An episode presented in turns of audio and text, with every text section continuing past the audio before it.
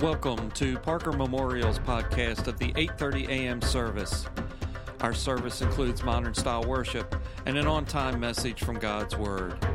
This week, we continue our year-long study into revival by Dr. Mac Amos.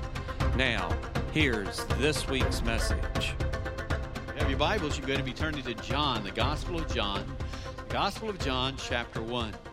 We're in the study of living the kingdom life in a fallen world. And I'm really excited about today because we get to turn towards Jesus. And Jesus is who we get to brag on today, and that's wonderful. We've been talking about the kingdom of heaven. We talked about that the kingdom of heaven is where God lives and everything's perfect, and there's the kingdom of the world that God built, and He built it perfectly.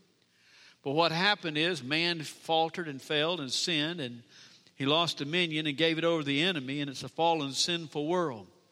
But God's not given up on the kingdom of the world, but He promises that the kingdom of heaven would invade the kingdom of the world. It would invade the kingdom of the world and begin to transform it gradually, moment by moment, transforming that kingdom of the world till finally and ultimately, in the culmination of time, Jesus will come again, that second coming, and he'll make all things right, and he'll have a millennial reign, and he'll rule over this world, and he'll make it all right and wonderful. So we know that the kingdom of heaven is going to invade this world. Well, how does that happen? We saw last week that it says it's going to happen through someone who is of the seed of Eve. You remember that?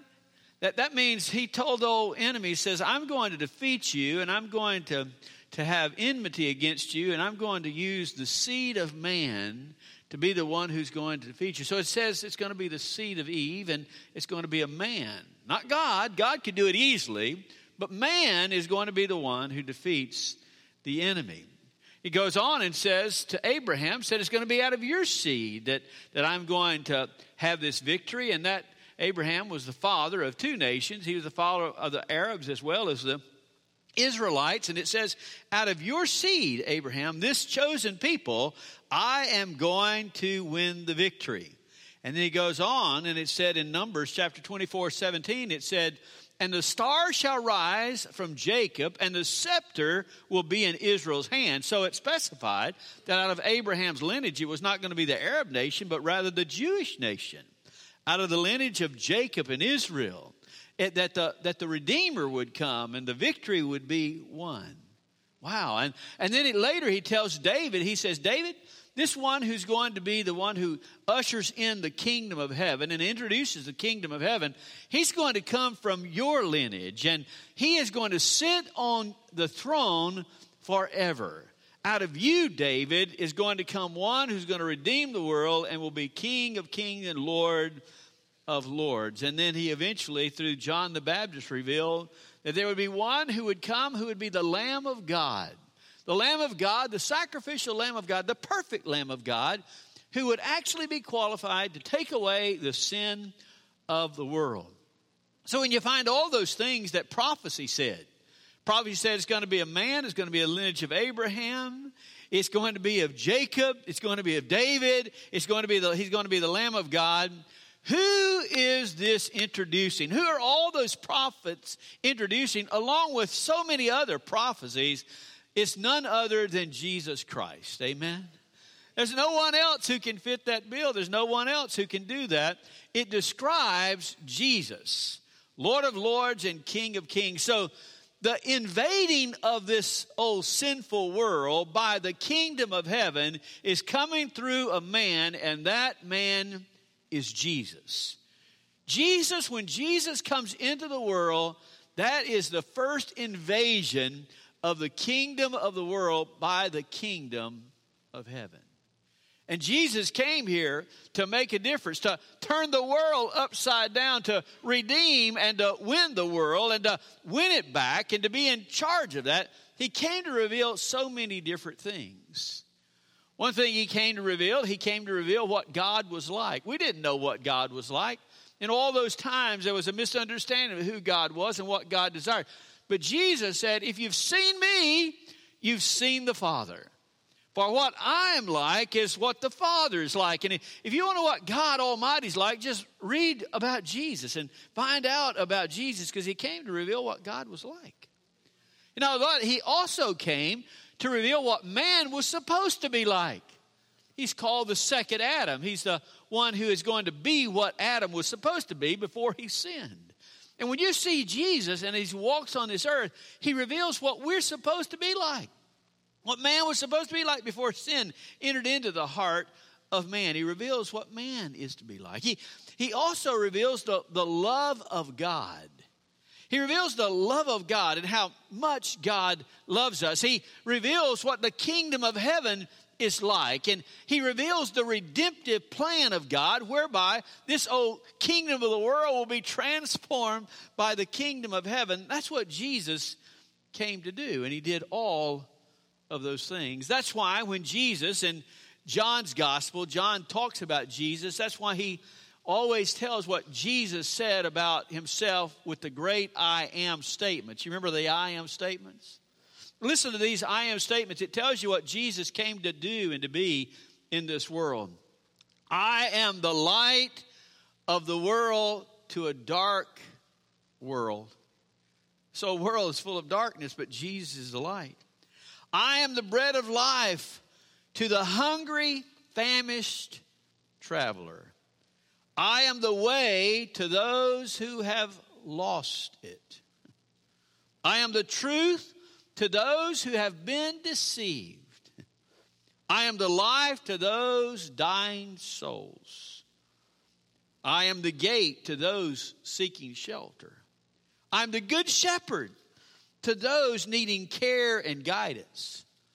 I am the resurrection to those who are dead in sin. What Jesus says in those I am statements, he says, Heaven has come. Heaven has come and has entered into this world, and the redemptive plan of God and the winning back of this old lost world is happening, and I've come to do and to be everything you need. Whatever you need, Jesus is sufficient. Amen? Whatever you need today, Jesus is sufficient. I know the old enemy is going to tell you, no, there's nobody who cares, and God can't do it, and nobody can measure up. I'm here to tell you, Jesus is here to meet every need you have. The only thing you have to do is give it to Him. Amen? Whenever you get tired of carrying it and you get tired of, and weary of trying to work it out, if you'll just surrender it over, I promise you, in the Word of God, He said He is everything that you need. And what He wants to do is invade your life, invade your heart, invade your family, invade your world, not just the whole world, invade your world with His love, His redemption, His power, and the kingdom of heaven. That's what He is here to do. Well, if you want to find out about Jesus and what He came to do, where do you read in the Bible? This is a good thing for you to learn. Where do you go to read the Bible all about Jesus? You go to the Gospels, right? Matthew, Mark, Luke, and John. They tell us the story of Jesus and what Jesus did and what he came to do and all the things he accomplished. So, what I want to do is I want to look at the Gospel of John. And John, who was this closest disciple he was, the beloved disciple, the one who was the closest friend of Jesus, I want to hear what he says to us about Jesus and how he introduces Jesus to us. And some very important things that he's going to say just here in chapter 1 of the Gospel of John. You have your Bibles there. Let's see what John says about Jesus, the one who is invading this world. Listen what it says, verse 1. In the beginning, in the beginning was the Word. Now look in your Bibles and notice that word word is capitalized. You see that? It's capitalized because it's not talking about a word you speak, it's talking about Jesus is the Word. He is the Word. In the Hebrew letter to the Hebrews, it says that He is the final Word, He is the ultimate Word. It's not the word of a prophet, it's the word of the Son of God. Now, if you're sitting back and you're trying to make a deal with God, and you're saying, Well, now, God, if you'll give me this, or if you'll show me that, or if you'll work this way, then I will believe in you. You're wasting your time, all right? He has given you the ultimate word of God in His Son. There is nothing better that can be given, and nothing more, it says, that must be given for you to have everything you need to believe in the Lord Jesus Christ and be redeemed. He is the ultimate Word. So John says right here, in the beginning was the Word, and the Word, Jesus, was with God. Hold on a second. And the Word, what does it say? Was God. Who is this Jesus? This Jesus is none other than God Himself. You understand that? He's not a creation of God. He's not something that was birthed by God. He's not a son that was procreated by God. He is God. We believe in the triune God God the Father, God the Son, God the Holy Spirit. God introduces himself as one. He is one God, revealed in three distinct persons. Now, if you say that you fully understand that mystery, I don't think so. That's beyond us being able to grasp and understand. But I'm here to tell you we serve one God who reveals himself in three distinct persons, but Jesus is God. He is not subordinate to God the Father, He is God. It says that He is with God and that the Word was God. Notice what? And He was in the beginning with God. That means before God ever did anything. Remember, we said that God created the kingdom of the world. He created heaven. There was all there was at one time was God. And then he created the kingdom of heaven where he dwells, kingdom of the world. He created all things, all the heavenly hosts. He created everything. But at the beginning, before any creation was done, before the creation of heaven, creation of earth, creation of anything, there was Jesus, the Word of God, with him. He is the eternal God. You understand that? You've got to get in your heart and your mind that Jesus is eternal God, nothing less than eternal God. You say, well, how do we know that Jesus is God? Well, Jesus proclaimed himself as God. He proclaimed himself as God. If Jesus is truthful and he says he's God and he never lies, that means he's God. Amen? Y'all got that? that? Is that a little early for y'all to put that mathematical equation together? If he cannot lie and he says he's God, then he must be God if he's God and not lying, right? Exactly. You say when he said he said to the Jews on a number of occasions that I and the Father are one. Now, he's not talking about one in purpose. That's what Jehovah's Witness will tell you. That's one in purpose, one plan. No. He means I and the Father are one. We are the same. Now, how do you know that's what he meant? Because the Jews, who were always fearful of anybody making himself out to be God and competing with God Jehovah, they took up stones to stone him because he made himself out to be God. They're sitting there, they're listening, they're knowing what he's saying, they understand exactly the language, and they know that Jesus is saying, I am God. And that's why they're going to stone him. But when they picked up the stones, what happened? He walked right through their midst. God's protecting him. Isn't that great to know? I want to tell you something, to tell you about the cross. The only way that he died on the cross is because he's willing to die on the cross because when they wanted to stone him and it wasn't time, he just walked right through the middle of them. Amen. He only died on the cross because it was time for him to die and there was a purpose in that death. And Jesus is God. He was in the beginning with God. That's not all, though. Notice what it says. All things came into being by him. Listen, and apart from him, nothing came into being that has come into being. In other words, all things came into. What is the one quality about God that you said makes him God? Well, if there's one distinct quality that makes some something and someone God, is the ability to create, right? To bring something out of nothing. Our God is a creating God. He's a creator God.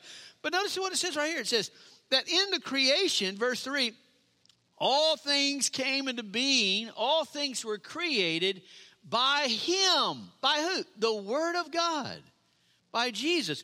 Jesus is there in creation. Jesus is the Word that is spoken, whereby the worlds came into being, and, the, and all the things of the world became a part of it from day and night and animal life and all the things Jesus was the Word that spoke that.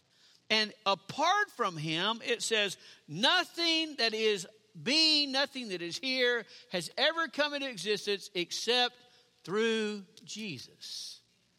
So it lets us know that John says this one, Jesus, is God. He's the creator God. He's the holy God. He's the one God, and He's the ultimate Word of God. This is who Jesus is that He introduces to us. But notice what happens down in verse 10. Look what it says. It says, He was in the world, this Jesus came to the world, and the world was made through him. All right, we already established that. He came into the world, and the world was made through him. But notice what happens at the very last phrase there. And the world did not know him. Wait a minute. This is the Creator God. This is the one who has been before time. This is the one who set into motion all that there is.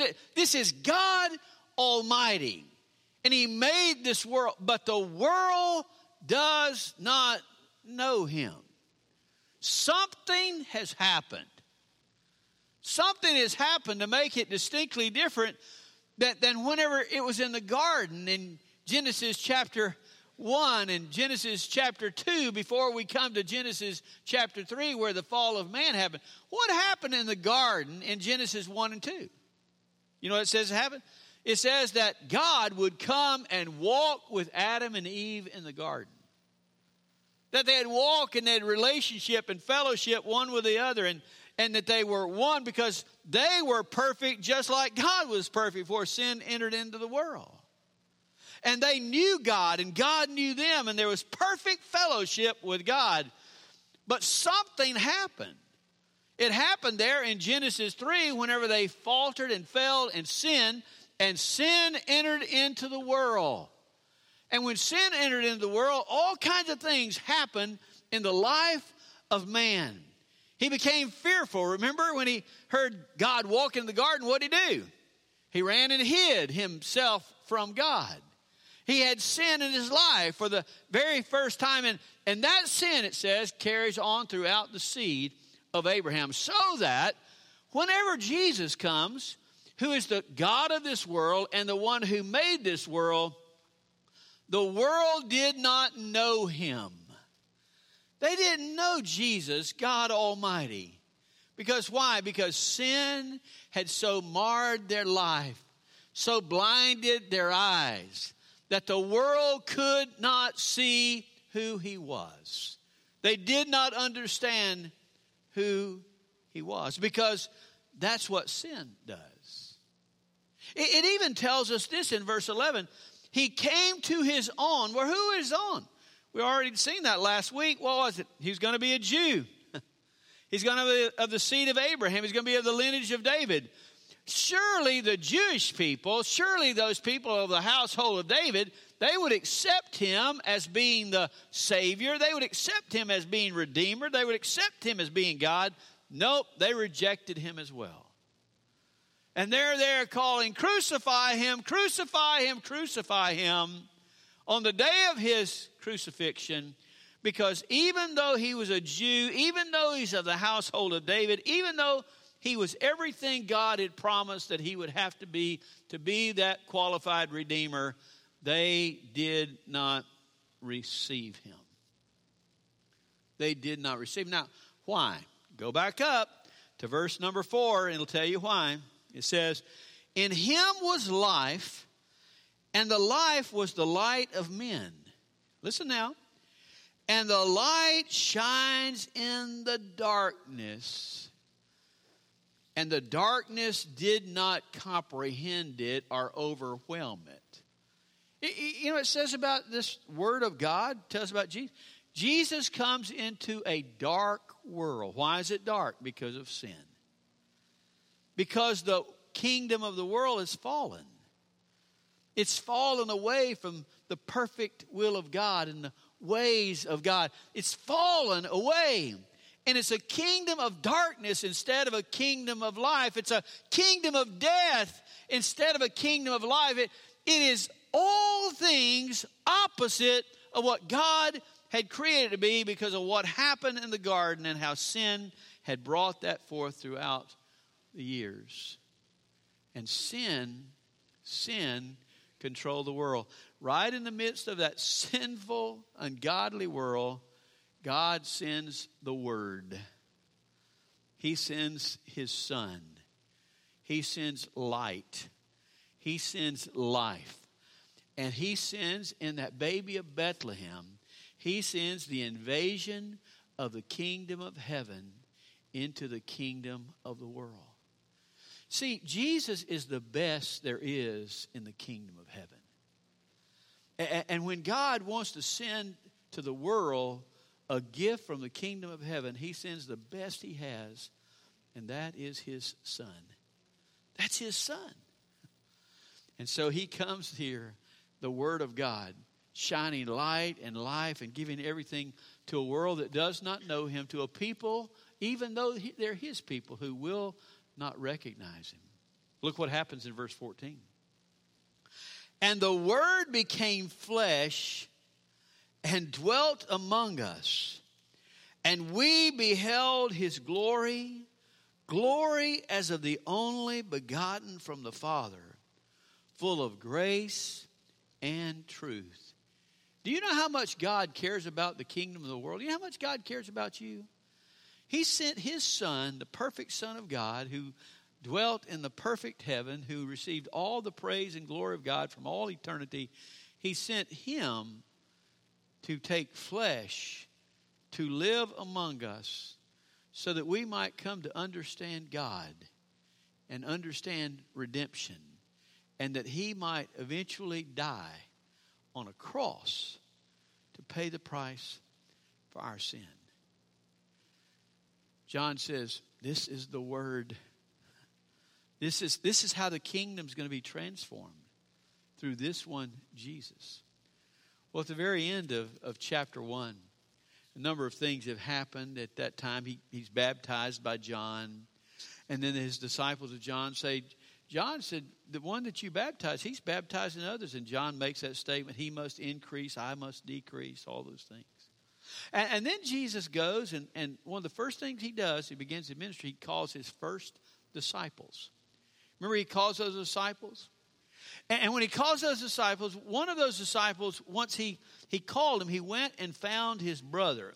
Philip found his brother Nathaniel. You remember that story? Philip goes and tells Nathaniel, he says, he said, I want to tell you something. He said, We have found the Messiah. We have found the Christ. And you need to come and see him. It is Jesus of Nazareth. Nathaniel, remember what Nathaniel said? He said, can any good thing come out of Nazareth? Now, you know why he said that? Because they were rival cities. Kind of like whenever there's a rivalry in football, you know what I'm talking about? You know, ain't nothing good over there. I don't like them at all. And, and they, they were they were rival rival cities in rivalry each other. He said, "Can anything good thing come out of Nazareth?" About that time, Jesus shows up, and Jesus he says this. He says, "Nathaniel, he said, You're a, a, a, Jew without guile in your heart. And he, says, he said, I saw you while you were under the fig tree. And Nathaniel backs up and says, You saw me under the fig tree. And his heart was touched. And he says, Truly you are the Christ. Truly you are the, the, the Son of God. Tru, truly you are that one. And his heart is changed towards Jesus. This is what I want you to hear. Jesus says this to him. He says, because I said to you that I saw you under the fig tree, do you believe? You shall see greater things than these. Listen now, verse 51. This is how he closes out the first chapter. And he said to him, Truly, truly, I say to you, you shall see the heavens opened and the angels of God ascending and descending upon the Son of Man. You know what he's saying? You ain't seen nothing yet. if you're impressed because I knew you were on the fig tree, you got a lot to learn. Because what you're going to see when you walk with me, hold on a second, what you're going to see with me when you walk with me these three years, you're going to see the heavens opened up. You're going to see the kingdom of heaven come to this world.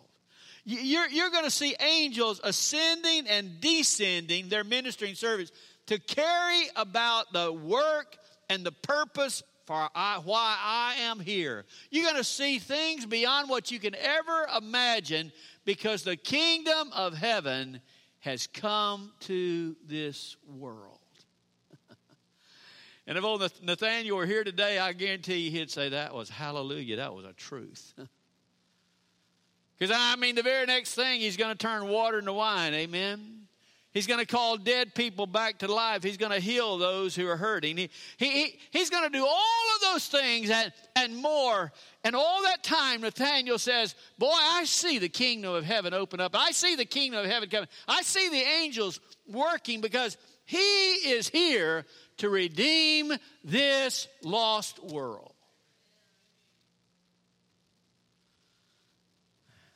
Final thing we'll be finished. Go back to verses 12 and 13. 12 and 13, Jesus says this, and this is a personal word to you and me. John writes, But as many as received him, in other words, he said, the, world's, the world doesn't know him. and his own people don't accept him. But as many as receive him, whoever you are, to them, he gives the right to become children of God. When you become children of God, you are birthed into the kingdom of heaven. You're not in the kingdom of the world anymore. You got it? When you become a child of God, you, your citizenship is in heaven far more than it is in this world. And you have the right to become a child of God when you believe in Him. Listen, He gave the right to become children of God, even to those who believe in His name. Now, listen, we were not born of blood. You're not a part of the kingdom of heaven because you were birthed in this world, nor of the will of the flesh. You're not a part of the kingdom of heaven because you will it so, nor of the will of man. Somebody else can't decide that for you. But you are birthed by the hand of Almighty God. For He gives you the right to become a child of God. Now, the exciting thing is that we finally, in talking about this kingdom of the world, we finally get to talk about the one who brings about the kingdom of heaven to the kingdom of the world. That's Jesus. Amen. And the rest of the Gospels are just going to tell you how he's going to invade this world with the kingdom of heaven. And, and the rest of the Word of God will tell you how the kingdom of heaven is going to grow and grow and the culmination of all of that. But the most important thing today is are you a part of the kingdom of heaven? Are you a part of the kingdom of heaven? Have you believed in Him? Have you put your faith and trust in the Lord Jesus Christ? Do you accept Him as the Word of God, the eternal Son of God, the Savior of the world, the Lord of Lords and King of Kings? Do you accept Him? For if you will believe in Him, He gives you the right to be birthed in the kingdom of heaven to become a child of God. And if you've never done that, you need to do that today. You accept Jesus Christ as Lord and Savior. You surrender your life to Him. You say, Thank you, Jesus, for dying on the cross to pay the price for my sin. I can't pay it for myself. No one else can pay it for me. You're the only one who's the perfect Lamb of God. You're the only one who's qualified. You're the only one, but you are willing to do that, and I believe it and I accept it, and I want to be changed by you. and I want to tell you something, friend. No matter how dark this old world gets, and it can get dark sometimes, amen? No matter how dark this old world gets, the light and the life of Christ still shines in us. That's why we can come in the midst of a pandemic, amen, and we can still sing hallelujah to Jesus because he's on the throne. That's the reason that we can have peace in our heart because we know that ultimately what, we, what matters most is we're going to heaven, not things of this world. And we have the peace of God because it's a gift from God whenever you become a child of God. Now, if you've never given your heart to Christ, today is the day. Not tomorrow. I'm here to tell you, my friends, over this past week or so, we've had so many deaths. Two, three funerals yesterday. So many deaths of young and older.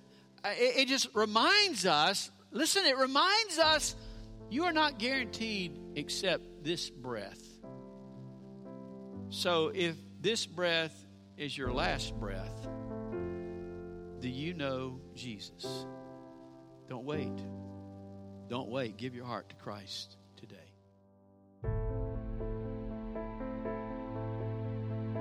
That concludes this week's message from Brother Mac. Additional sermons and reference materials are available from our website at parkermemorial.com slash sermon dash series. Jesus said, I have told you these things so that in me you may have peace. In this world you will have trouble. I have overcome the world. We can help you know the one who can bring you peace. Find us on Facebook and Twitter at Parker Memorial Baptist Church, as well as our website at parkermemorial.com. May God bless you until we meet again.